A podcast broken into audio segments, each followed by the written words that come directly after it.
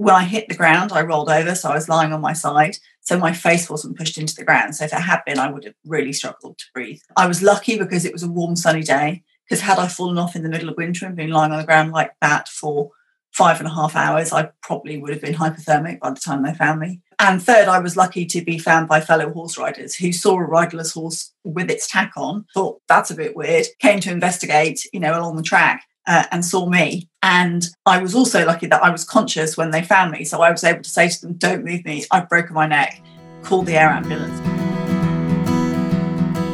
Hello, and welcome to Pivot Points, a podcast exploring the pivot points in people's lives, loves, losses, and leadership. Each week, we take our guests on a retrospective, delving into their mindset, perspective, and choices at the time of their pivotal moments. And what they've taught them in the long run. We explore how the good and the bad, happiness and deep sadness, success and failure are, in fact, inseparable. And we learn that real strength is born from hardship. We're your hosts, Gabby Miller and Amelia Savill. We're both professional coaches, so in between recording podcasts, we can be found supporting our clients through their leadership and life challenges. Hello, Amelia. Hi, Gabby. How are you doing? Thanks. Tell me who we have got on today.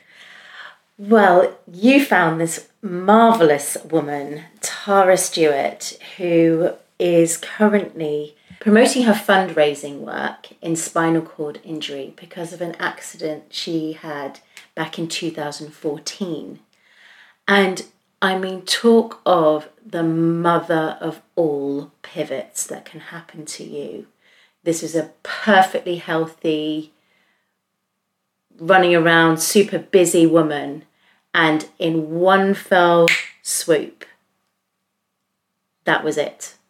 Mm. And so absolutely fascinating to speak to her. I agree. It's it is absolutely one of the biggest pivots we've had. She goes from being a fit and healthy woman to breaking her neck and becoming paraplegic in a second. And if you are going through a difficult time in your life at the moment, this is a story of physical, mental, emotional turmoil and pain and mm-hmm. a way through.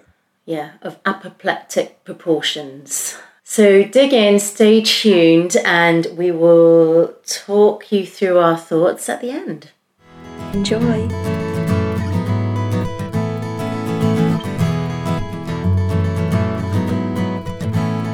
Hello, lovely to meet you, Tara. Hi. We just wanted to start off knowing a little bit about what your life was before all of this because it was 2014 yes, right. is that yeah, right yeah. that you had the accident yes yeah, so background a little bit about what what was i doing before i managed to fall off a horse um, and so i spent all my time on an aeroplane or a train basically i had this crazy situation where i lived part in yorkshire and part in london i had two horses one of which i was rehabbing one of which i was competing um, and a job that you know I had me sort of flying between London and Dublin and Paris. And it was perfectly possible. I did have one day, I remember posting on social media that I'd had breakfast in London, lunch in Dublin, and dinner in Paris because I'd literally just been you know, hopping between clients. So um, it was kind of crazy. It was really busy. I loved it. You know, I was also I was very active, very sporty. Uh, did a lot of running. Obviously, did a lot of riding. Um, always went to the gym several times a week. You know, I was somebody who loved being outside and being active, that was really important to me and, and to my mental health and kind of kept me sane with this crazy career that I had. So along comes 2014. What was life like at that moment? Well, it was it was pretty hectic and very busy uh, mm-hmm. and uh, very manic.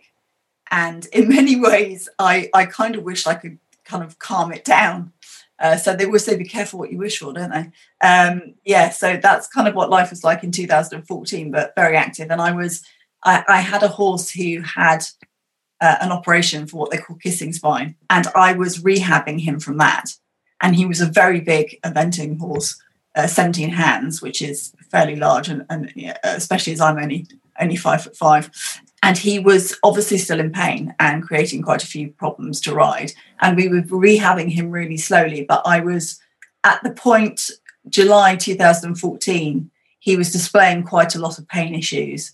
And I was coming to the conclusion that, you know, we weren't going to be able to carry on riding him, that we were going to have to retire him and, you know, that, that we were going to have to do something slightly more major than just keep on riding him. I wasn't going to be able to do what I wanted. So that's where I was in July 2014 with him. So I don't think we've had a pivot like yours before. It's it's physical, mental changes changes your whole life. So can you tell us about what happened and and that day? Yeah, of course. So it was the 29th of July 2014.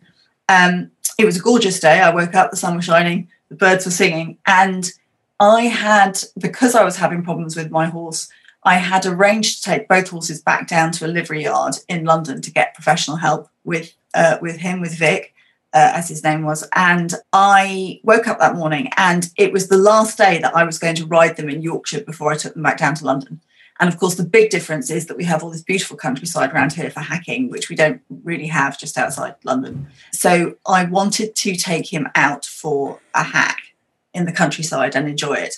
Now, Vic was always really tricky out hacking. He was very spooky anyway. And so I woke up that morning with a really bad feeling in my stomach. Really, and I just, I really did not want to hack him. And I thought, shall I do this?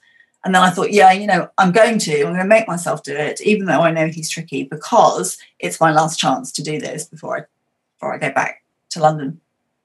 So I took him out on a hack, and I deliberately took him. There's a big hill just behind our house, and my plan was that I would just take him for a canter up the hill, uh, let him get a bit of a stretch, uh, but obviously up a really steep hill like that, he probably couldn't cause too much trouble. Uh, at least that's what I thought. Anyway, so I off I set, and uh, because we were about to go up a big hill, I stood out of my up out of my stirrups and came forward to get off his back. And I asked him to canter, and he just he exploded bucking from the pain. And because I was already out of the saddle, I didn't have a chance of staying on.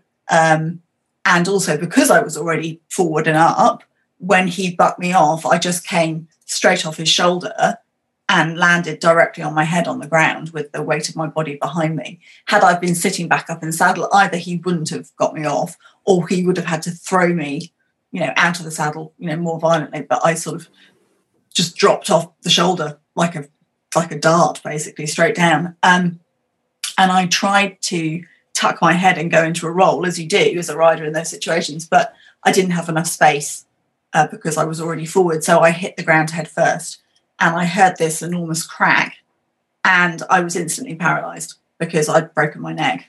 Um, the, the, weight of my body and on my head had just had snapped my neck at C67. Um, and it, it, as we discovered later, it dislocated 13 vertebrae above and below the break, so 13 in total. Um, but the the dangerous bit is it bent my spinal cord into an S shape, and that's what paralyzes you. Is, is damaging the spinal cord, not breaking the vertebrae. They're just bones like anything else. But if you do something to your spinal cord, that is that is serious. So I was uh, I hit the ground and I was instantly paralyzed from sort of the bottom of my neck down. And you knew this straight away? Yes. Yeah. Yeah. I mean, it's, it's a, you know, as a rider, you are aware of the dangers uh, of riding horses. Um, and you accept those dangers if you have that passion. And yeah, I knew exactly what I'd done. I was paralyzed. I couldn't move. I'd heard the crack. I, I knew exactly what I'd done. Yeah. So, what goes through your mind then?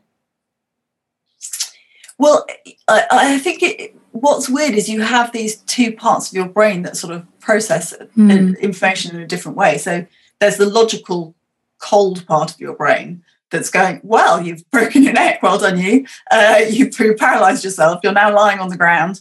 Uh, and then you start making calculations about, you know, how long it might take for somebody to find you, whether they know where you are, what you can do to help yourself, you know, can you call out? Uh, will the horse go back home and let people know that you've fallen off somewhere? Um, can you reach your phone? The answer to which was no, because I was lying on my left hand side with my left arm trapped underneath me and my phone was in my pocket. So I couldn't, and I couldn't move. So I couldn't get to it.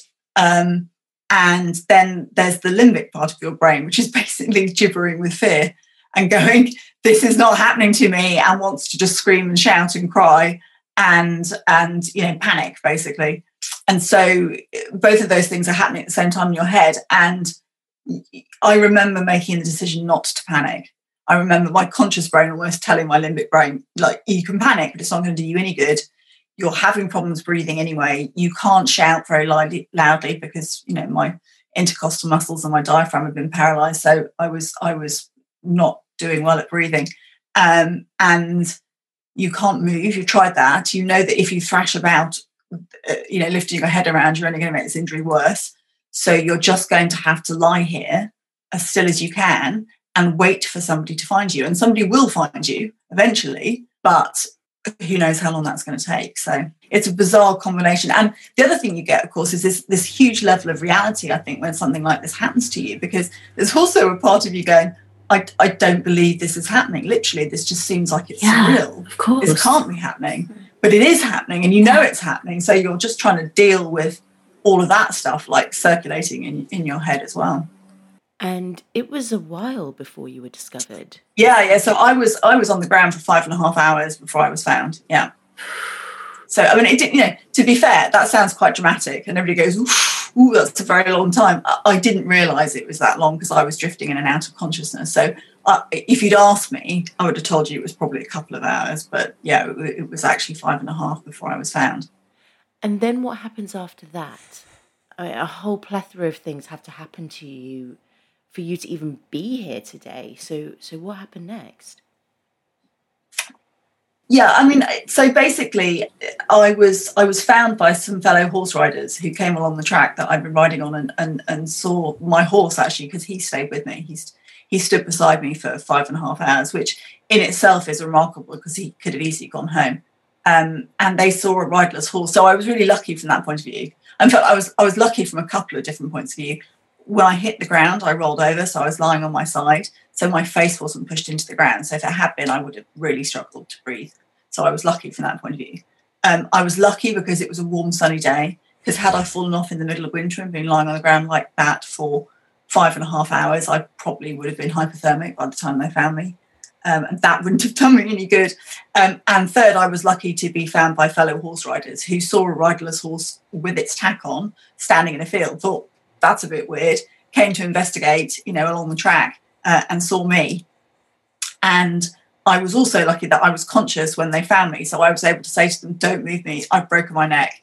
Call the air ambulance. You're going to need to call the air ambulance because you won't be able to get an ordinary ambulance into this into this track to, to, to pick me up. And also that I was also conscious enough to give them my phone number and that they could call, you know, my house and alert people as well. So, you know, all of those things meant that uh, when the air ambulance arrived, it arrived with a spinal consultant on board and they knew what they were dealing with. So, I mean, the, air ambulances are, are amazing. Um, and I always make the point of telling people in these situations that they are they are all charities and they rely on public donations to fly.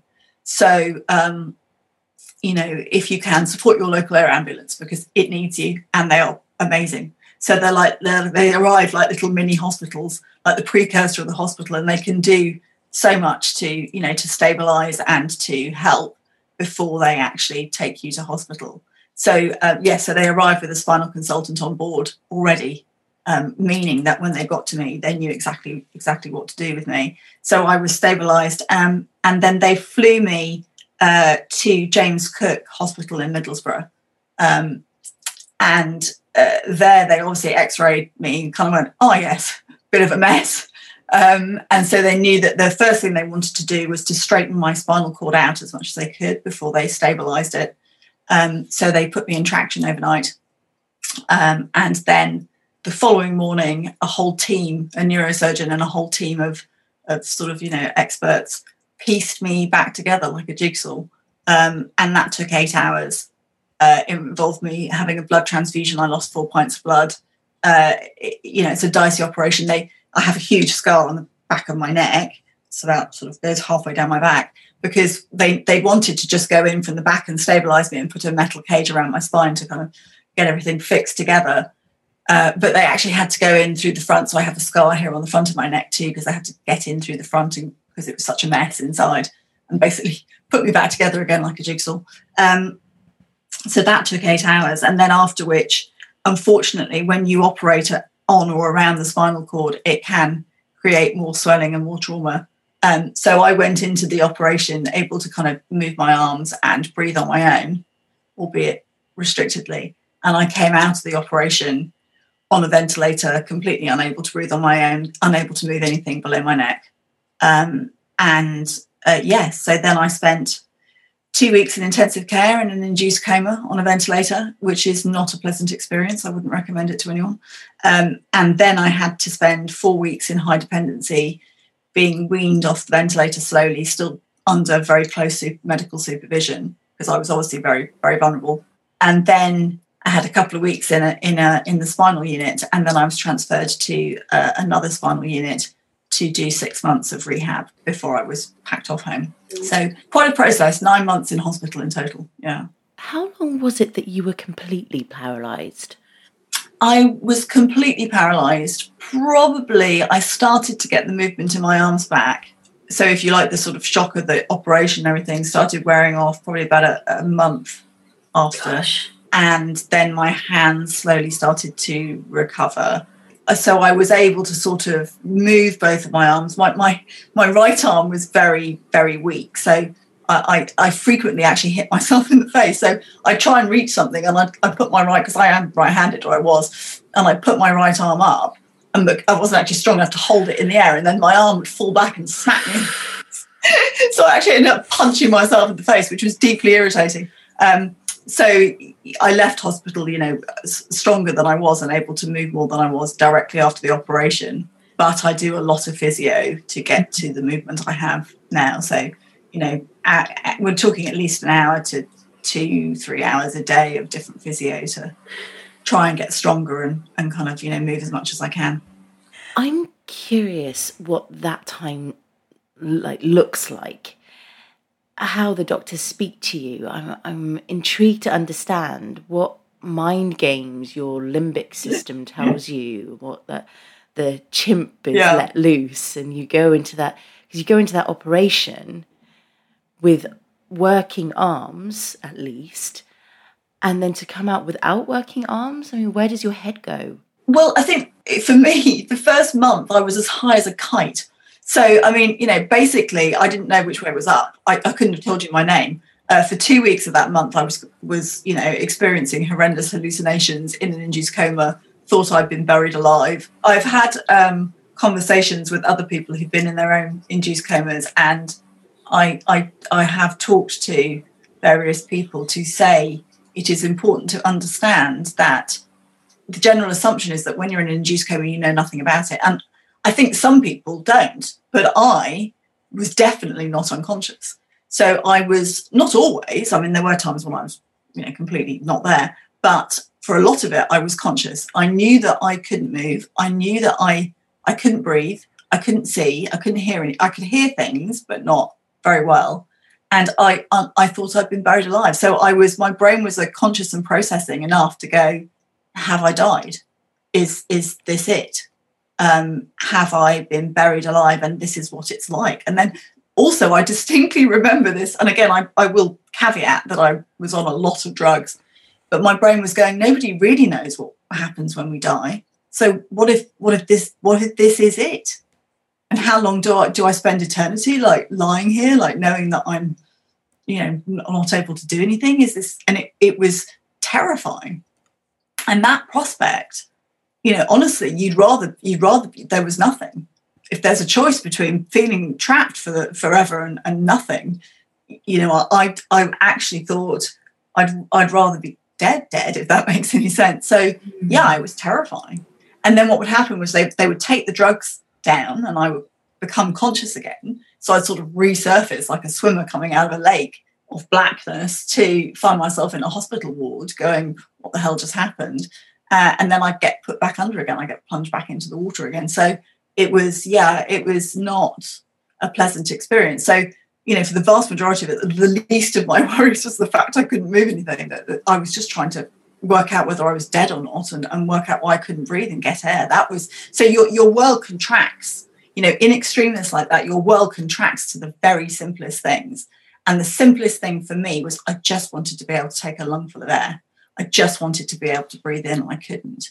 Um, and I did not think about anything else in those in that situation. And it took, you know, a while until I was kind of conscious and they'd taken me off those drugs and I wasn't receiving vast quantities of morphine before I started to think again like a I guess like a normal person and start worrying about practical things like could I move my hands or what was my recovery like.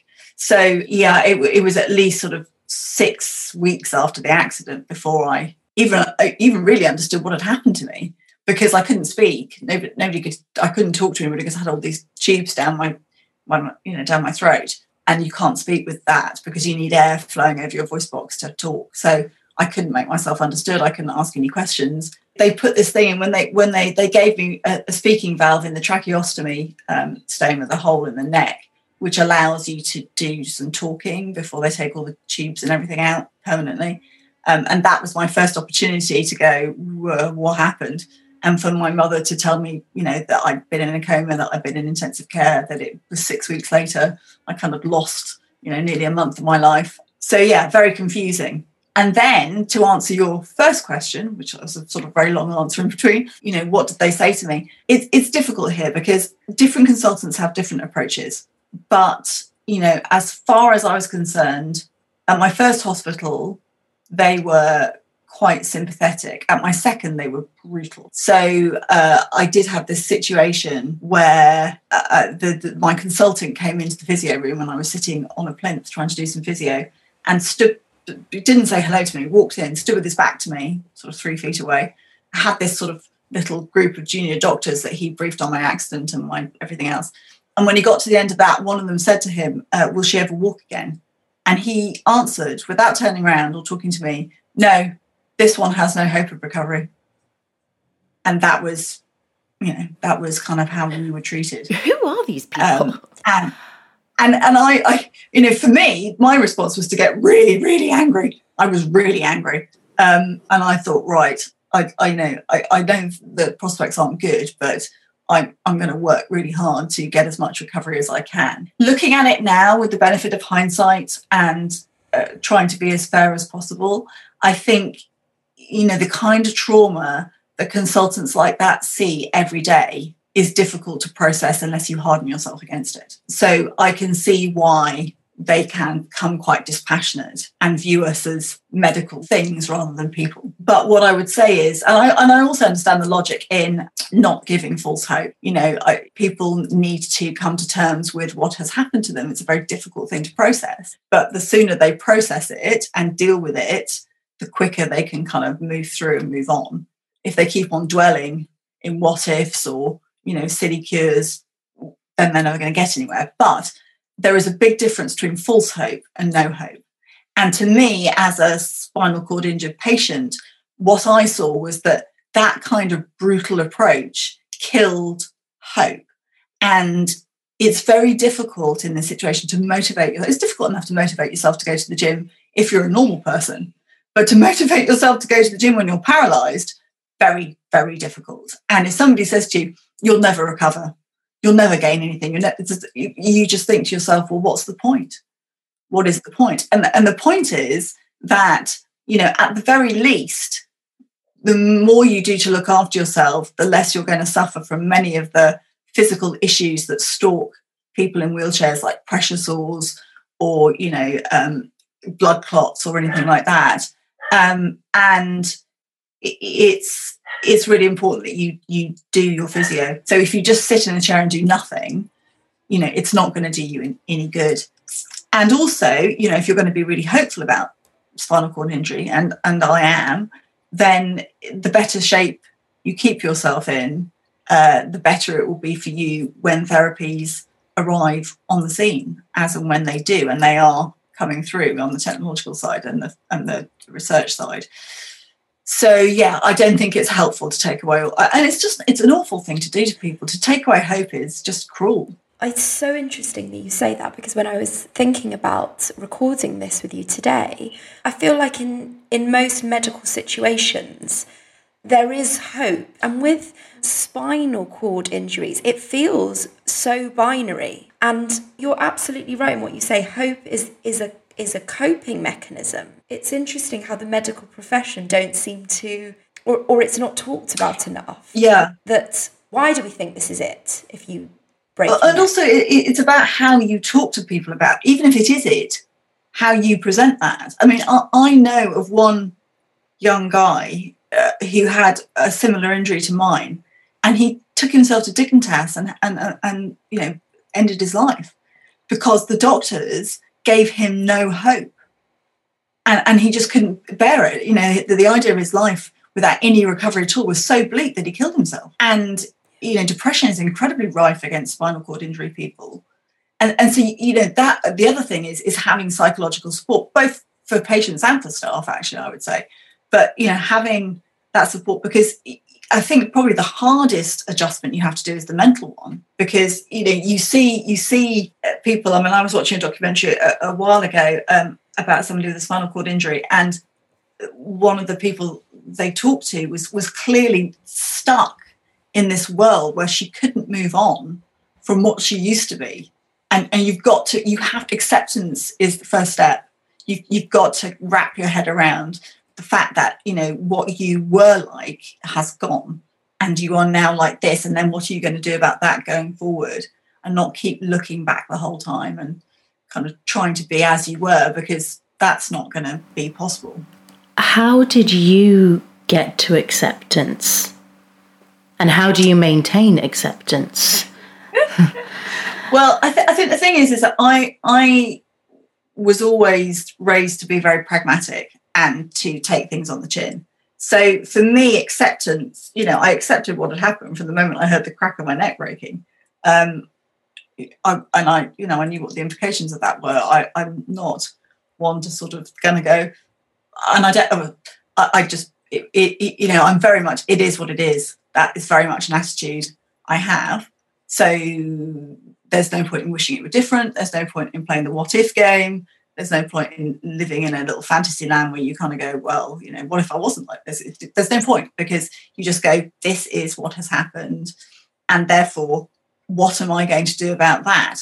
And I think it did help that I'd always been, you know, very active and loved my sport and, and stuff. So I focused on my physio. I focused on doing what I could to drive as much recovery as I could. And that's where I put my determination. And then the other thing that obviously hugely helped me and uh, and I remain eternally grateful for is I have fantastic friends and fantastic family. And that support network absolutely kicked in for me. So I was in hospital for nine months, and I think there were only two days where I didn't have visitors come to see me. Um, my parents and my husband were amazing. They came every day between them.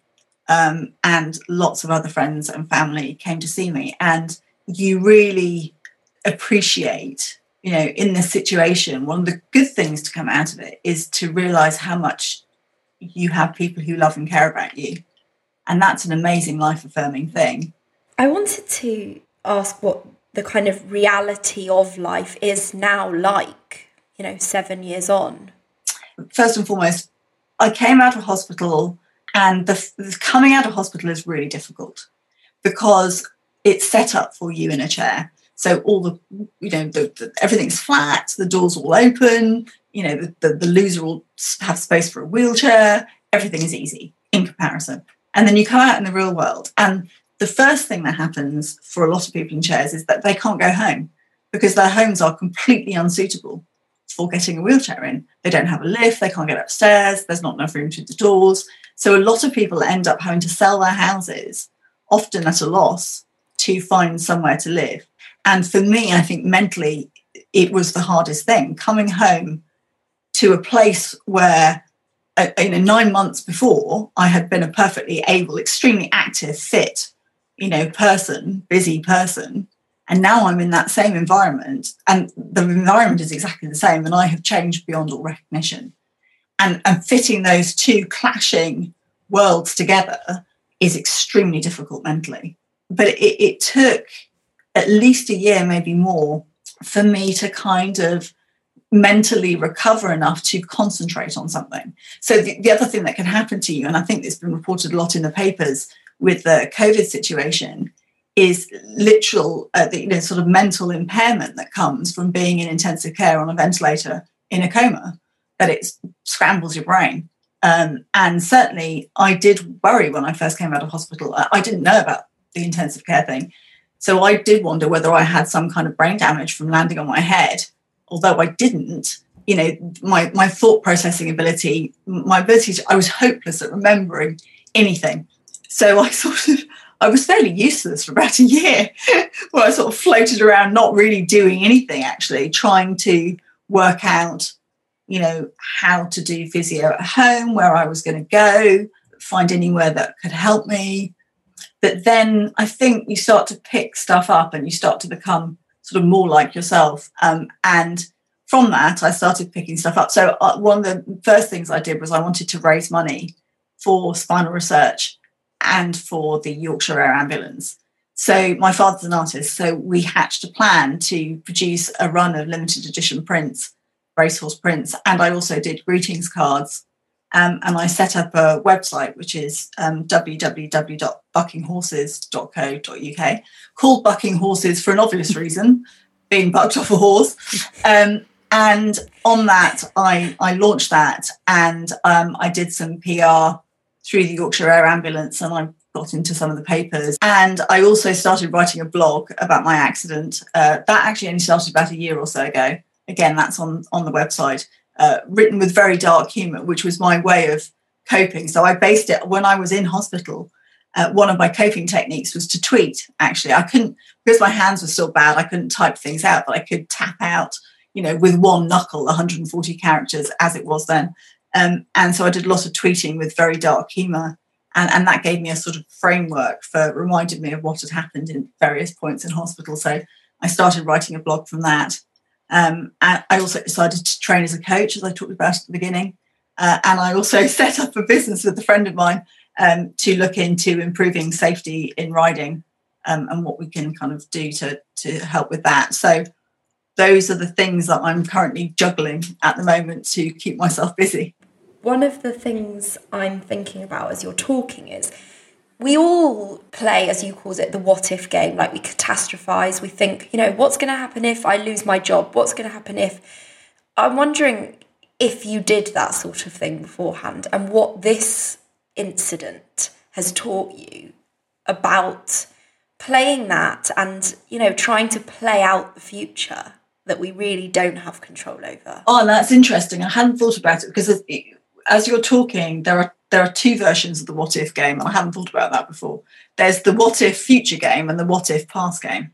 So, so uh, I was I was referring to the what if past game as in what if I hadn't decided to ride the horse that day? What if I had listened to that terrible feeling in my stomach and that would have been useful? And you know, what if I hadn't X Y Z?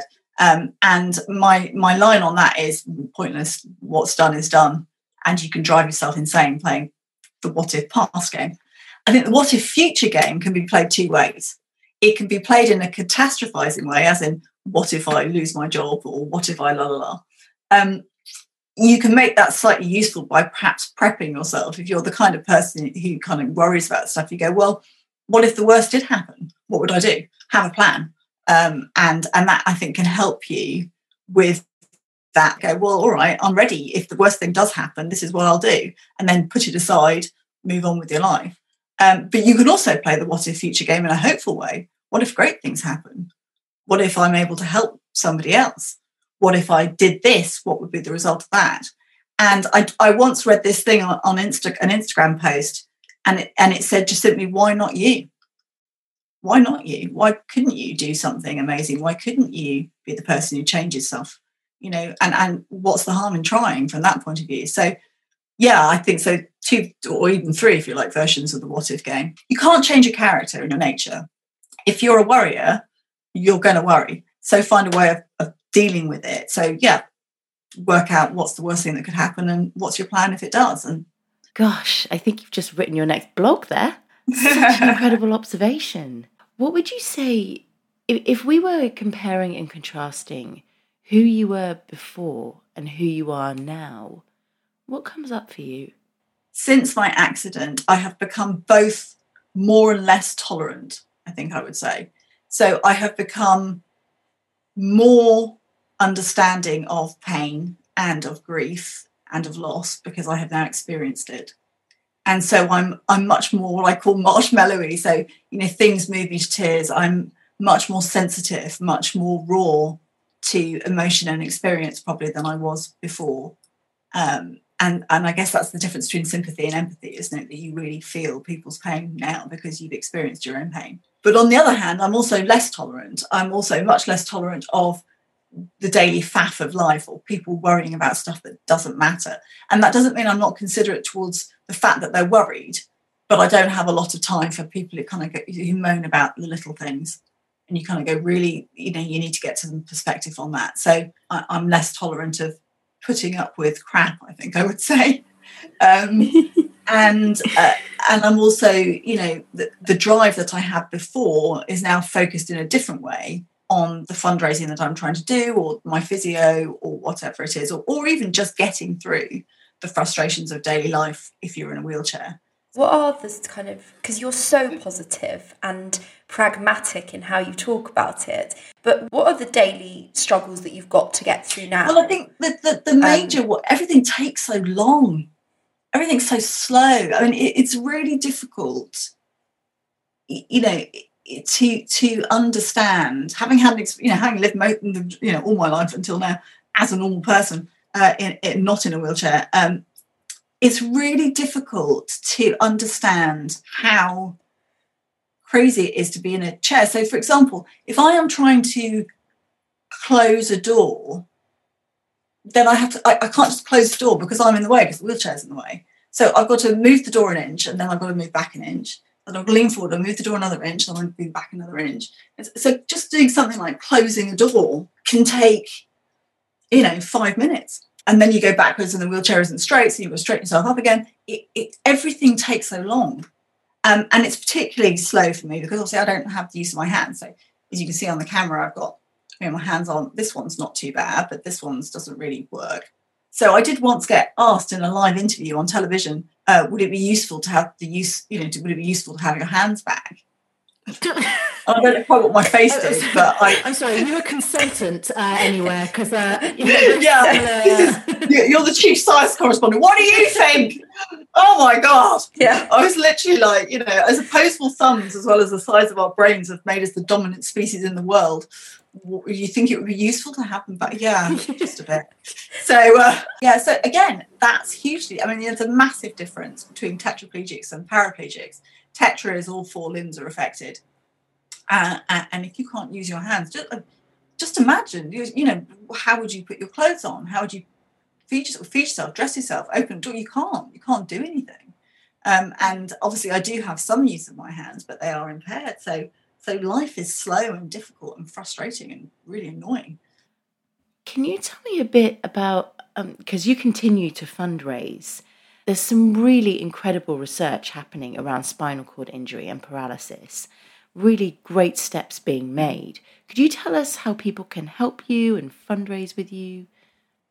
Yes, yeah, absolutely. I'd be delighted. So, I chose Spinal Research as the charity that I wanted to uh, fundraise because because personally for me, they their function is to to cure paralysis, to find therapies to mitigate and, and cure paralysis, as opposed to help those who are in chairs kind of cope with life. And that's a, a hugely, you know, valuable thing as well. But my I wanted to make myself feel better by thinking about the future. And uh, Spinal Research is the UK's largest uh, spinal cord injury charity, and they are funding lots of different types of research all over the world. And there are various areas that they are looking at. Now, for example, they are looking at the use of an enzyme called chondroitinase, which breaks down the scar tissue that builds up around the spinal cord and impairs recovery. So they are looking at the use of that in repairing some of the damage that happens in a spinal cord injury. And um, they're looking at different ways of getting it into the spinal cord without causing further damage, you know, et cetera, et cetera. Uh, another area that they're obviously looking at is, is the use of stem cell uh, therapy to help repair spinal cords. And uh, one of the areas that they are also looking at, uh, and that they are now around the world in different places, so the US, Switzerland, in the UK, uh, in clinical trials with human beings, which is you know pretty far down the line, is neuromodulation, uh, which I, in my unscientific way, think of as kind of like jump starting a car battery. Uh, it is effectively putting electrical stimulation into the spinal cord to to just basically reactivate it uh, and sort of kind of prompt it into kind of finding new function or finding a way around the, the lesion, whatever it is. But uh, that is something that can be done. Uh, so the use of spinal implants uh, has been used for many years actually to help with pain and other back problems and so that that kind of technology was adapted. Um, and they now have a situation where they can do the, the, the neuromodulation both through the skin and with an implant. But obviously through the skin is much cheaper it's less risky and there have been a number of studies carried out on that. So there was one done in switzerland fairly recently um, where they actually had so much success in getting participants sort of standing up and stepping that they start they didn't aim they didn't start aiming to try and get anybody walking over ground but they actually managed to get people. So uh, and I caveat and when I when I say people walking amazing. people aren't leaping out of their chairs and kind of running around going woohoo but they are able you know with aids with a, with crutches or with a walker to start taking some steps. So you know and they're seeing that in the US as well. Um, and you know stuff like that is coming through. But the big problem we have is that there is so little awareness of spinal cord injury. And what awareness there is the fundraising for it is is hampered because people think it's incurable and they think there's no point. And that's not true. There are amazing therapies amazing things coming through. And the thing that is stopping them getting into human clinical trials and then getting into clinical practice is a, is a lack of money. And I think that the, the thing that I would say is, first of all, you know, is the realization that a spinal cord injury can happen to anybody at any time. And the vast majority of them are not caused by sporting accidents like mine. In fact, you know, I think it's 12% of spinal cord injuries are caused by people doing things like falling off mountain bikes or dropping off cliffs or something like that. The vast majority of spinal cord injuries are caused by accidents, car accidents, and things like falling off steps or falling down the stairs. And we all get in cars and go up and down stairs every day. Every single day in the United Kingdom, three people get a spinal cord injury and are told that they'll they'll never wow. walk again. So, you know, I, I was in hospital. There was one lady in my ward. She had gone to a hotel. You know how they zip the beds together in hotels, and the beds had separated and she had fallen between them, and that had given her a spinal cord injury you know, Ooh. there was another uh, lady who had literally slipped off the bottom step of her boyfriend's stairs and broken her back, and another one who had tripped over a cat and gone down the stairs, fallen down the stairs. It is really easy to get a spinal cord injury, and in a fraction of a second, your life can completely change in a way that you just, you know. So I think it's an area that it, it, you know, for people to, to two things really from that. It's first of all, to raise awareness of the fact that it can happen to anybody. And, and from that, that, you know, when you see people in wheelchairs, we're not different. We're not, you know, we, we're like you. We just broke something, you know, that, that, that meant that it paralyzed us, but we're still just the same in many ways. And I think also the great thing about funding uh, research into repair of the spinal cord is that if we find a way to help neurological impairments and to repair them, that has huge implications for many other neurological things like multiple sclerosis, like recovering from a stroke, like motor neuron disease. So advancements we can make in this field will have an, a, you know an advantage uh, to for many people, will help many many people. So that's why I'm so passionate about raising awareness. Why I talk about my accident, talk about you know what's happened to me, because I think you know people people are wonderful. They they really want to help, but they don't know how. And I think what I would say is that, you know, if you can consider spinal research as something that you might, you know, donate to and, and help with and, and, and, and be aware that even the smallest improvements can make a massive difference. You know, if I got 20% of the movement back in my right hand, that would transform my life in a chair. So it's not about perhaps leaping to your feet and running around. It, you know, there are lots of other things from, from where I am now to that. So um, yeah, that's kind of what I'm trying to do and, and raise awareness and money for. How can people get in touch and support you? Um, well, they can. The easiest thing probably to do is uh, to go to the Spinal Research website. So that's www.spinalresearch-org, and there's more information on there. You can read about research therapies that they are doing. You can read a bit more about spinal cord injury, but also, most importantly, you can donate directly to them. That's probably the fastest way to to, to go straight to spinal research, and that would be fantastic. We've got buckinghorse.co.uk, so we know where to buy our art from. Yes, yes, exactly. So if you would like to buy a print, uh, unframed or framed, or just some greetings cards, uh, and that will help Spinal Research and the Yorkshire Air Ambulance, um, and also the Great North Air Ambulance. And there's also my blog, A Fox Lake, on there, which is, uh, as I say, lots of dark humour, uh, but blogging about my experience in hospital. And I'm slowly working my way out of hospital, and then I'll get on to life outside of hospital.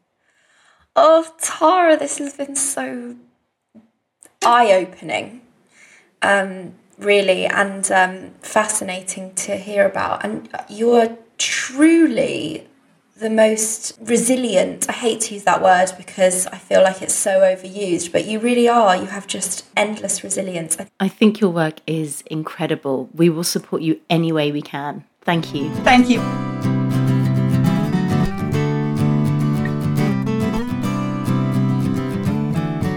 I mean, Amelia, I'm speechless. She is, she's rather just, uh, yeah, see?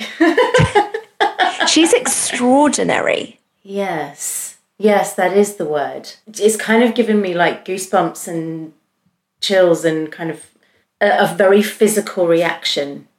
She's kind of, maybe she's one of the guests that has had the most monumental pivot that literally could happen to any single one of us. So mm-hmm. any one of us could be in her wheelchair right now. Absolutely. And how to adjust to a life that is so unrecognizable. What was your big takeaway? There's a big difference between false hope and no hope. Where is that divide actually between false hope and no hope? It's a really interesting question. I agree because hope is a coping strategy. It's something that pulls us through the dark times. And so, what do you do when the medical professions or just everything you know about a situation tells you there is no hope? You have to find it within yourself. And that takes incredible strength of character. Well, especially when, really speaking, until I spoke to her, spinal cord injury equals paralysis for life. Yeah. No, like that was a known fact for me mm. going into this conversation. And here I am, everything's turned on its head. There is hope. Absolutely. And it's like, why shouldn't there be hope? Like, why did we think there was this area of medicine that is hopeless mm. when we're making strides in so many areas? Yeah. Next up for me was around the what if game. Because, oh, that's a fun one to play, isn't it? In your 2 a.m. ruminations. What if that hadn't happened? What if this happens? You know, that, that past and future what if game that we play and the difference between catastrophizing and feelings of hope and amazingness about the what ifs ahead of us. I just thought that was an excellent way of summarizing anxiousness worry. We've spoken yeah. before about worry and what a yeah. waste of time it is, and yet it's a human condition. Well, it's unfortunate that we stopped recording and then she said mm. something really profound. Lesson learned, Gabby and Amelia. But she said something around we have a choice. You know, it was her talking about there was people in the Holocaust. There were those who lived and there were those who didn't die and and that for me speaks of the choice we have. And it really stood out to me in that moment where she talked about before her accident that morning having that gut feeling of don't go and ignoring it and going. I'm sure there are dark moments when she ruminates on that but that isn't part of her narrative and story now. And she didn't go there. And i thought that's really remarkable because it is quite natural to think, why didn't I not listen to myself? Why didn't I go to the doctor earlier? Why didn't I trust my feeling before I did that? Mm-hmm. I mean, what what that is energy wasted. And I felt she was really again remarkable in that she didn't do that, that her energy is purely spent on moving forward. She also said another incredibly interesting thing after we stopped recording. So I feel like I need to bring these in. Um, you can't help what happens. Mm. Fact. You can help how you react. And she said that is everyone's superpower. Mm. The choice in how you react. A choice. As you said, as she said, you were saying, you choose to live. You choose what you where you go next. You choose what you want to do with where you are now. Morning. Absolutely. And I hope that if you are struggling with something at the moment, this episode gives you hope. And also to remember that this happened to her in 2014. We are seven years on, and there's a lot of processing that will have gone on mm. in that time. And so, you know, everything is a process. I think something that I was reflecting on afterwards is like, God, she's incredible. And it's, you know, she, I don't want to undermine what this must have really been like. You know, she's choosing to now speak about this. I don't yeah. think she has done. She was saying this is the second podcast she's done, and she's just starting to write a blog on it now. It's like this is when she feels ready. I hope there's an awful lot more. As she was saying, the research is going to affect so many different areas of science, the, the way that we live our lives in so many different ways. So I'll certainly be uh, donating and finding ways to help Absolutely. the cause for sure. We have put all the links to um, Tara's website where you can buy the art, the charities that she is supporting in the show notes. And please, please do donate. We will see you next week for a coach approach and in a couple of weeks with another guest. Bye. Bye.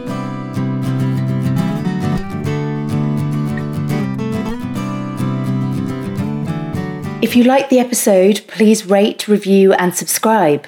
You can follow us on Instagram at Pivot Points Podcast, Twitter at Pivot Points One, or email us on pivotpointspod at gmail.com. And if you want to work with us, we are Gabby Miller and Amelia Saberwall, and our details are all in the show notes. See you next time. Bye. Bye.